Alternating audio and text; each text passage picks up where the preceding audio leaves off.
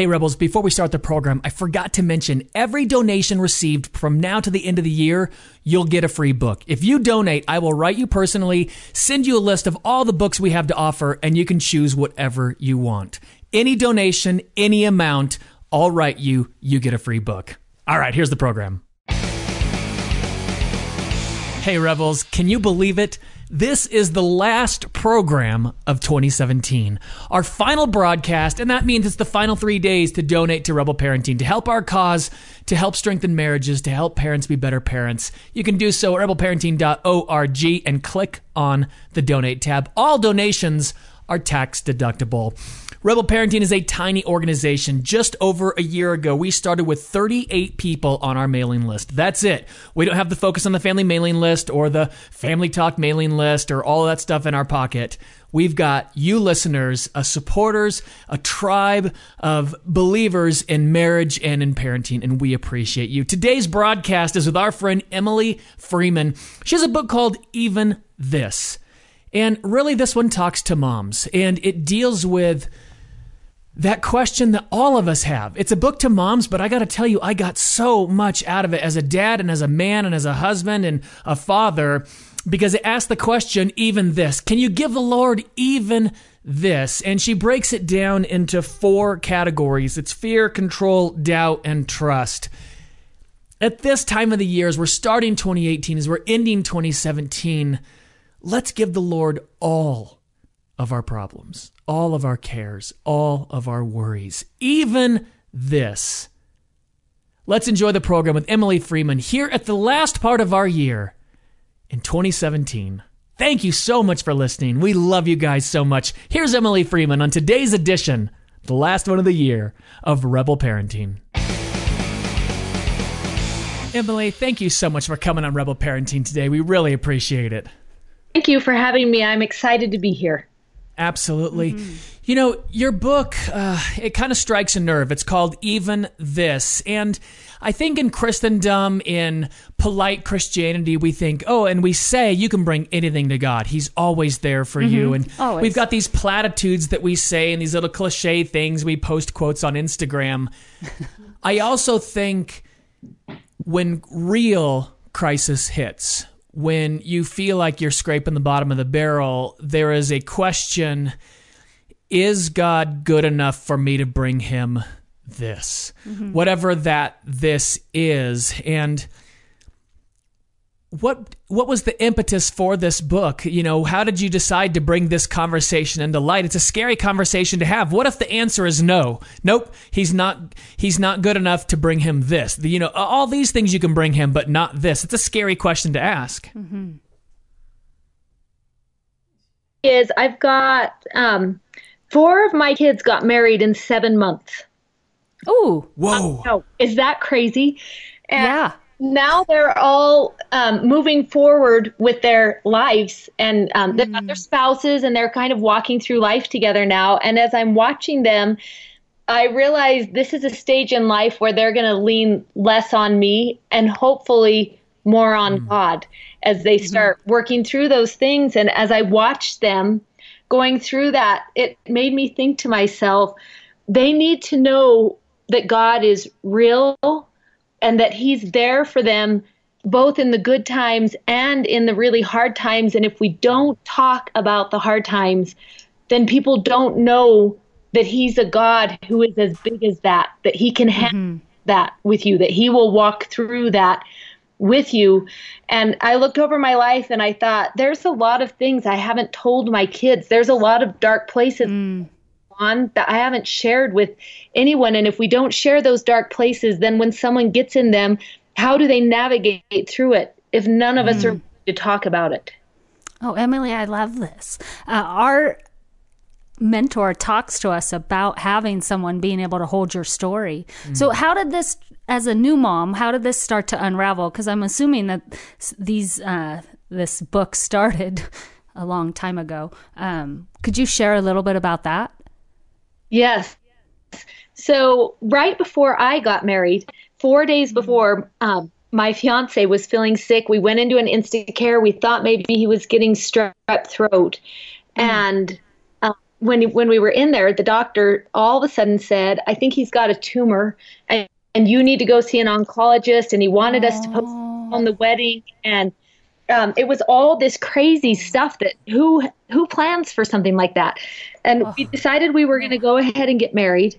And um, he said, just immediately when you get back to Utah, you've got to get into a cancer doctor and you've got to go through this. And so instead of coming home and opening wedding presents and doing all that fun, moving into your apartment and, and making those memories, we were three months into surgeries and recovery and all of those things that um, was one of those times when I was like, am I old enough to do this? Because I, Yeah. Am I an adult now? Yeah.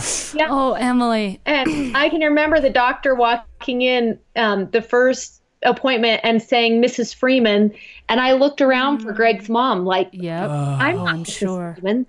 And Yeah. um, it it was one of those crucible moments where you have to to. It's too big for you. It's bigger than the people who you've normally leaned on for strength. Yep. And it was the first time in my life where I had to say, okay, is this God I've been praying to for 20 years? Is is he real?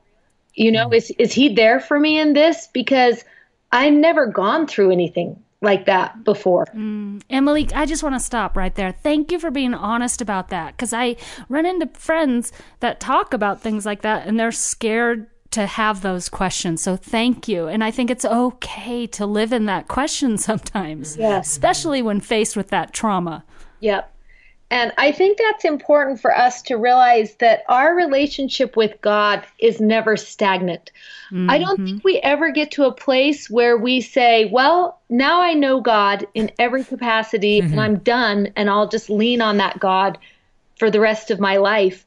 I mm. think all through life we progress in that relationship and- and we either progress toward a closer and more intimate relationship or, or we eventually walk away from that relationship and every day we're moving one direction Either direction. Never. Yep. yeah Yeah. Ryan and I firmly believe that you're either participating or resisting. Mm-hmm. yeah mm-hmm. yeah mm.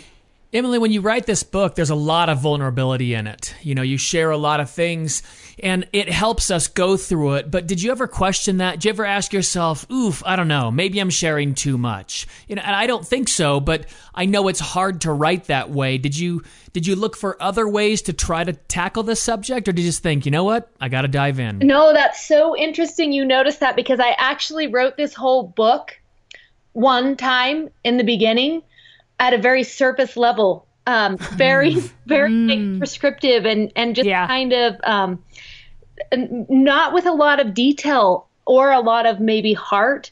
And then I read through it and I thought to myself, the people who need the book the most are not even going to care about any of the words on these Yep. pages because they can't they won't it won't touch them in that place where they need to walk that through Yeah.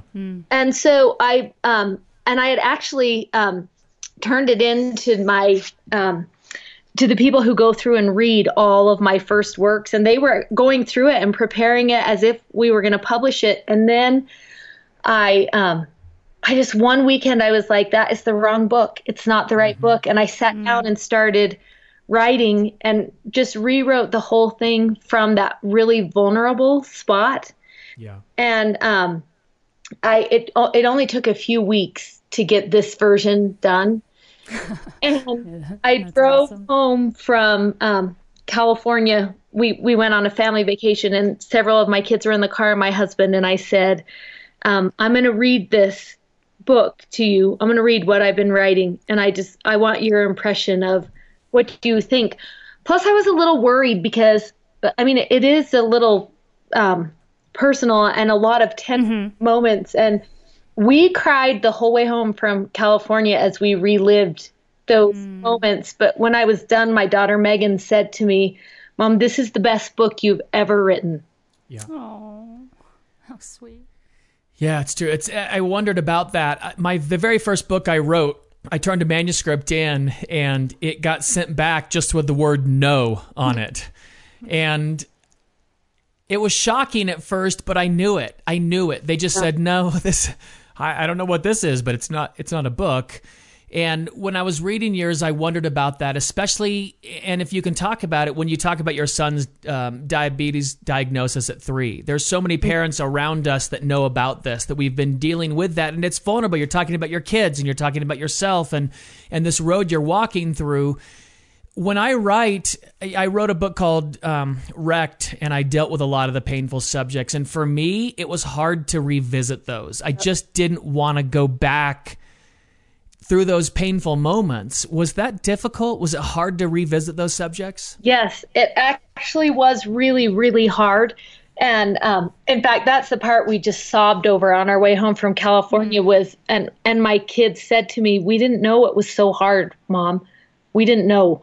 And um, and you don't we don't talk about that stuff but no, those those dark nights of feeling so alone in that dark place where you thought you were never going to laugh again and hmm. um, wondering how how you were ever going to come out of that I think those are the places where we come to know God the most. And what's been amazing is that story has connected with so many people.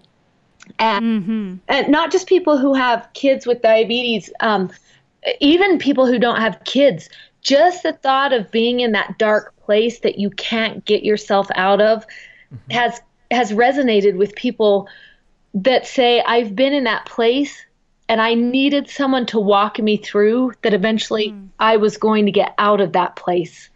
So, um, what are some of the steps you take? Because I have some friends in those dark places right now.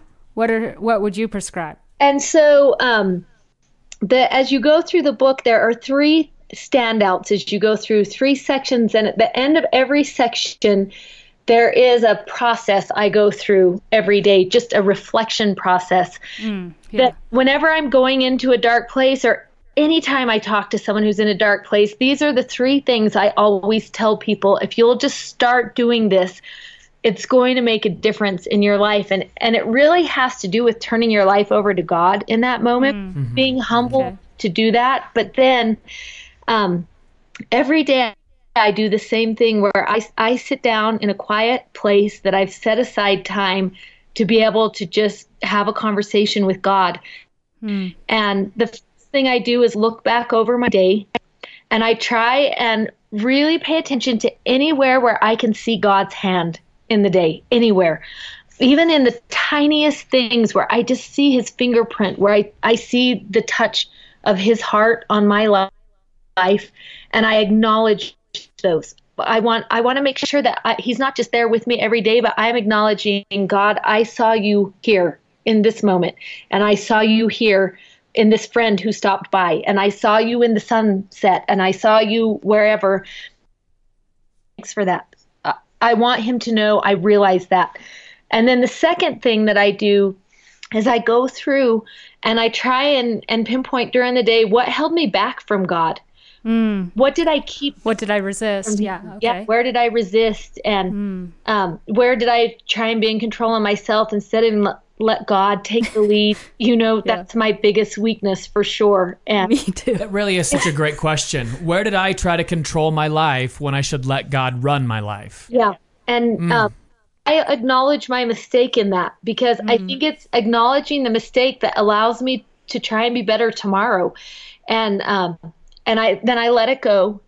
And mm-hmm. the last thing I do is I ask for what I need God to be in my life mm-hmm. Rather than asking for what I need him to do, which is so common, but I ask for what I need him to be. Sometimes mm. I need him to be generous. Sometimes I need him to be forgiving. Sometimes I need um, him to be patient. Mm. Um, sometimes I need him to be wisdom for me when I mm. don't have the mm-hmm. wisdom that I need. And and I go through and um, as I read scripture now, as I go through the word, I'm looking for who God is. So that in those moments when I'm facing a life crisis, I can say to him, God, I need you to be abundant in this, or, or whatever that capacity that we can learn to trust in if we just know what it is. And and the last part of that is as I lean into that capacity of who God already is and, and what He's capable of being in my life, then the last thing I do every day is say to Him, What do you need me to do? Mm-hmm. And then yeah. Move forward. And for me, that is the best way out of a dark place because as hmm. as you're realizing God's walking through that dark place with you, that He's there, that He's in the tiny details and the ordinary moments, and as you let go of the fear and the control, and as you look at that God is greater, He's bigger than anything you're facing right now, and you lean into His capacity instead of yours. And then ask that simple question What do you need me to do? He's going to lead you step by step out of that darkness. He will. He knows how to do that. He will. Um, Emily, I know you can speak to the mom of this because you're a mom of four. What about the mom who has five kids under the age of eight? Yeah. And you're like, oh, you want me to go find a quiet place? Yeah, that's not really going to happen. Can you morph this? Yes. Or, And so, um, for me, most often, so I had five kids um, oh, um, that we raised, and we um, all of them are close in age. So we had four that got married in the seven months, and then I had one who graduated from high school a year after. So we went from an entirely full household to no one, and um, that full household, those full household moments, that conversation with God took place for me either really late at night or really early in the morning okay. um, those were the times. And also, this is funny but true. There are times in my life when my car has become my haven, where it's become the quiet place. Yep. And I, um, I've kind of have this rule about not turning on the radio, and um, just go once I've dropped everyone off wherever they needed to go, and I got in there and I closed the door. That was the place where I could talk to God with no hmm. interruption. I just set aside the phone, turned off the radio, and I had, you know, that 20 minutes of drive time to just um, take that time and go through. But but in that story with Josh that you mentioned, that really dark year, it was Yeah. the night times after everyone was asleep, including my mm-hmm. husband Greg. Those were mm-hmm. my moments with God. Mm-hmm. Okay. Thank you. Emily, moms experience loneliness a lot, and I just wonder: you, can you figure out, or do you know what is it about being a mom that makes women so susceptible to that isolation or that loneliness? Oh, for sure. I think one of the things that makes us the most lonely is you're carrying the heaviest burdens your children bear. And that carrying sometimes is a sacred and a secret experience. There are things that you're not going to share with people outside of your home. Yep. And sometimes those moments make us lonely because we're we're carrying a burden that we can't express out loud. And then you're with people who seems like their life is going fantastic and everything's going well and they're happy and and they're saying all the good things and and you don't really have someone you can turn to for um, that strength or that support for me those were the loneliest moments of my life were the times when i was walking through something with one of my children that i didn't feel like i could share with my friends Yeah. and um and that makes life lonely as you go through and and sometimes even though you've got maybe family support uh, there's still some of those moments um, i look through some of the hardest moments of my life and some of the moments with my kids still only my husband and i know and that child That's yeah. right. And it's sacred. that because it's their story. Yeah. It's not your story to share with your friends, even your closest confidant, even your mentor, Yeah. even your best friend. This is somebody else's story. They are human. And it would hurt them if they thought you were talking about it with another person. This was only shared with you. It's a sacred mother, child, or spouse type of man. You know, That's until you said that, I would never have th- thought that. And yet, I can think of so many things that Laura and I hold sacred that we would never tell someone in a million years. And of course, it does feel lonely. You feel like there's this burden, and there's a burden for your child. And, you know, that, oh, man, Emily, that is some wise counsel. Woo. Well, and I want to go to the flip side. If there are things out there that need to be brought out into the light and shared, I think you should find the community Mm-hmm, that is healthy and, Yeah. and find that avenue Well, to, to and- those listeners out there. Yep. And finding the Flip side. community where when someone says to you, we're walking through something really hard right now, Mm-hmm. being the type of friend who doesn't need the detail Yep. to be someone Amen. who can support. Yes. Find those people, please. They are out there. Yeah. Definitely. Yeah. And and even that's where if you, we have a lot of people listen in small communities, and they're like, "Listen, I'm in a small community. Like this stuff can't." That's where the internet is a great thing. Finding someone online that you can have a confidant, that you can trust, that you can Yeah. talk to, whatever that community is. Yeah. Mm-hmm. Definitely. Um, Emily, there are people listening now that are struggling, you know, and they're feeling desperate. Uh, you've got all these different intimate moments of prayer, and I know sometimes in our desperation, it's uh, Laura and I have written down when a crisis hits, these are the things. Did we eat? Did we get proper sleep? Uh, you know, there's these odd basics that you just they th- get thrown out the window and we think what do- you know i can't believe i'm so out of control and it's like i haven't eaten or i've eaten too much sugar or i haven't slept in four days or But whatever usually- it is Yeah, usually when crisis hits, you don't think to do those. The Yeah. Sure. basics. Yeah. But when someone's in a crisis and they're thinking, I want to pray, but I just, you know, uh, if, maybe it's finances, and all they can think is, Lord, pay my bills, pay my bills. All they can think is just this neon sign in their front of their face pay bills, pay bills, pay bills. Mm-hmm. How do we start to pray to get off that seeming that crazy train that's that, you know, freak out? Oh, that is such a great uh, question. And I think of a time in my own life that was just like that. I write about it in the book where we all have that prayer that we've been praying every day. We've been praying it for weeks. We've been praying it for months. It's a, God knows what we're going to ask before we even start the conversation because it's that ongoing prayer of our life and and I think what happens is we start praying it and then we're going to come up with the solution because it seems like God isn't. Mm. So Yes. Yep. then Yep. we want to lay out for him. Well, if you can't figure out what to do, I'll let me help you. I'll, we're- I'll tell you how. Hey, God, isn't this a good idea? Wouldn't it be great if you could just solve my problem like this? yes, and which still doesn't work. Do you notice? We still keep saying that prayer, and in my life, it's the prayer that doesn't even begin with God and, or end with Amen. It's I just pick it up where I left off the day before, and and I keep pleading for that thing, whatever it is, and it was in one of those particular moments that I had that um, experience that I was telling you about, where all of a sudden I thought to myself, instead of asking God for what I need Him to do, maybe I need to ask for what I need Him to be.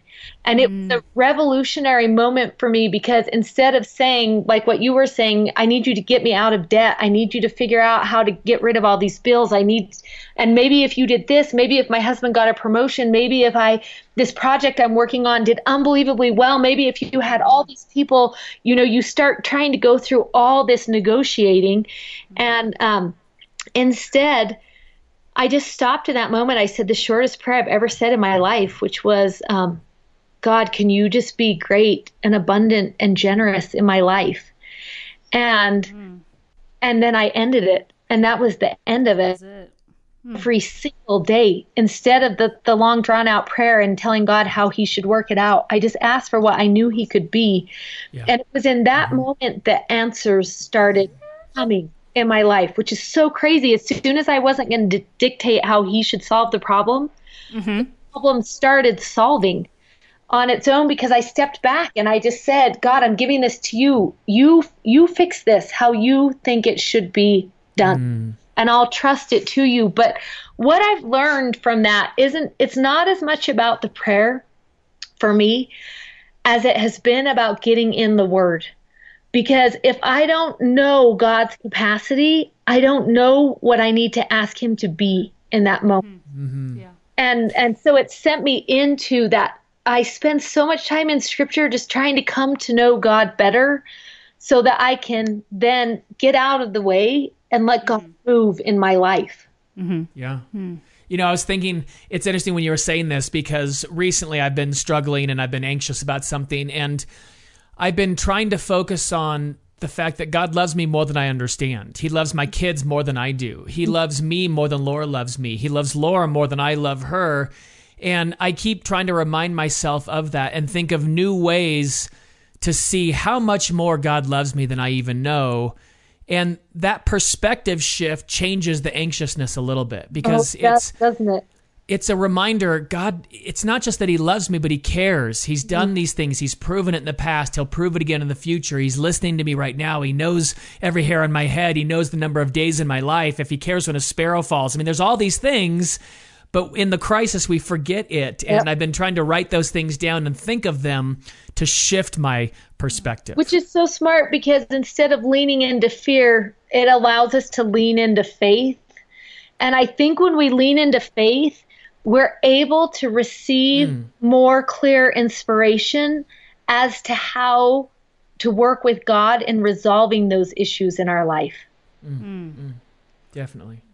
So, Emily, what about someone who's listening who's like, okay, even this, what about like this ongoing sin that's been going on for 20 years? What or what about the ongoing struggle or and they're just like, how can I connect with God with even this? It just mm-hmm. What do you ever run across that? Yes, I do. And um, in fact, I've had a lot of people who have read this book who actually haven't had a connection with God at all for years. And um, who Oh, I bet. after reading the book, this is not the God that I grew up believing in, this God who you're describing. And I actually would like to have a relationship with a God like this. Mm-hmm. That- Right. with a God who wants to invest in my life. And mm-hmm. it's been interesting to have conversations with people to say exactly what you're saying. God loves you more than you know He does. Mm-hmm. He, it doesn't matter where you are. I tell people all the time you don't have to earn God's love. You don't have to qualify for that love. It is already, it's already there. You think of the woman caught in adultery Right. and Yep. they bring her in they throw her at the feet of jesus in the middle of the temple. And what did she do to qualify for god's love in that moment? What did she do? And you look at that story and you realize uh, her sin qualified her for god's love. She, she didn't even choose to come there on her own. She was brought there and thrown there and already she had love. She already had it. It was already there and all she had to do was lean into it. And i i would say to all those listeners it doesn't matter where you are. It doesn't matter what you've done. It doesn't matter any of those things. He will meet you where you are as you are but he doesn't intend to leave you there. Mm-hmm. and to him he'll walk you out of that place. Yeah. Emily, it's interesting. I think this concept applies to someone that's new in faith and someone that's been around for a while because those that are new in faith are thinking, really? I don't have to earn this? He's just giving it to me for, you know, for seemingly no reason. It's out of love, of course. And for those that have been that have been in the faith a while, I think um, in a way, you're pushing people to stop limiting God. You know, when we were talking about finances, and I'm thinking, you know, I just need my bills paid, I just need my mortgage paid, and the Lord's like, really? That's all? Just the mortgage? You know, what about a bigger house or what, who knows what? But I'm thinking so small. I'm so, I'm limiting God just to my, can you just get this one problem solved? And he's like, what if I solve all of them or, or none of them and you're happy anyway? Are we, are we limiting God? That's so interesting because the first title that was on this manuscript was actually Limitless. That, that's what I wanted to call the book, but you know how when it goes in, they tell you. Oh, yeah.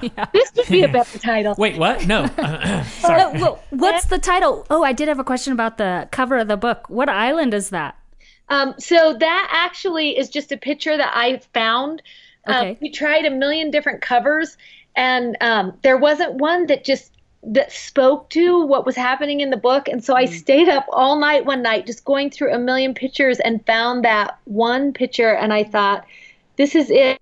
This is that moment. It's that moment when you're just walking and and having that conversation with God, that ongoing pouring out your heart.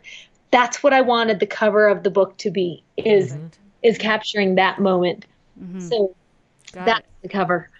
Emily, you've got a, a really interesting journal in the back of the book, and I think so many authors forget that part. You know, we've we've got a lot of books that um, they relate to where people are. This book, it's great because when you're reading it, you can think of situations we've had in the past, and I go, yes, I can relate to this in Emily's life. I can relate to this in the book, and oftentimes we we're gifted a book or we're given a book we find a book in times of crisis and we read it and we can relate to it and we think but now what? What do i do? Was your idea to put the journal in? Did someone suggest that? And explain to the reader what the journal does for you. Okay.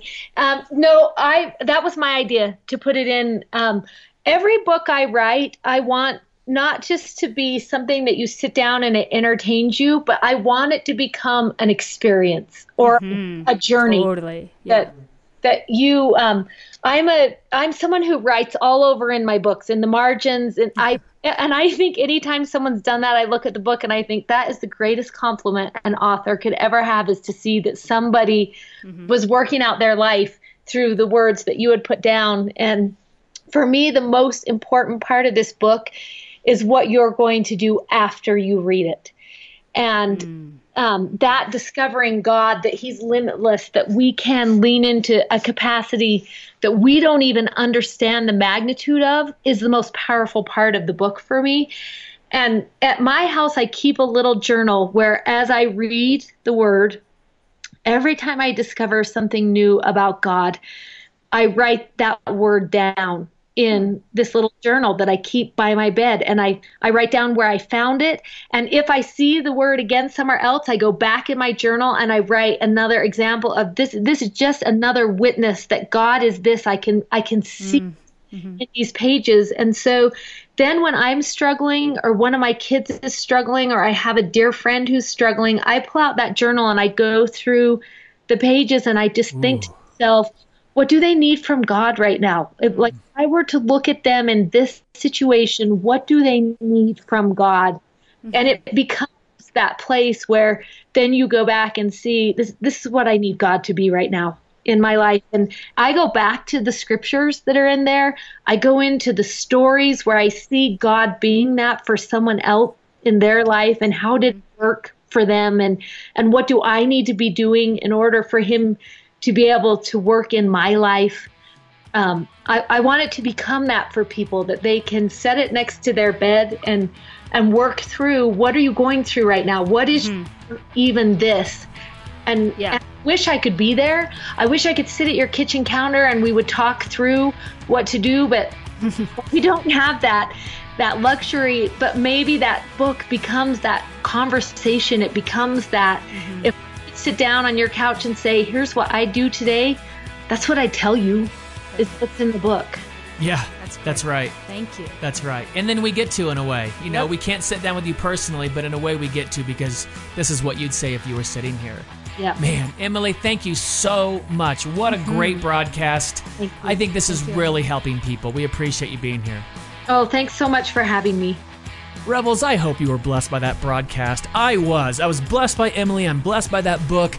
And just thinking that I can give the Lord anything. I can give him my fears, my doubt, the trust, the control, all those things I struggle with. I can give it to him every single day. When I wake up in the morning, when I go to bed at night, we can give the Lord everything. And that is the heart and soul of Rebel Parenting. That's what we are all about here. It's what makes me a good husband and a good father is Jesus Christ. And that's what we want to present to you all. Even this. Thanks to Emily Freeman for coming on the broadcast and talking about that amazing book.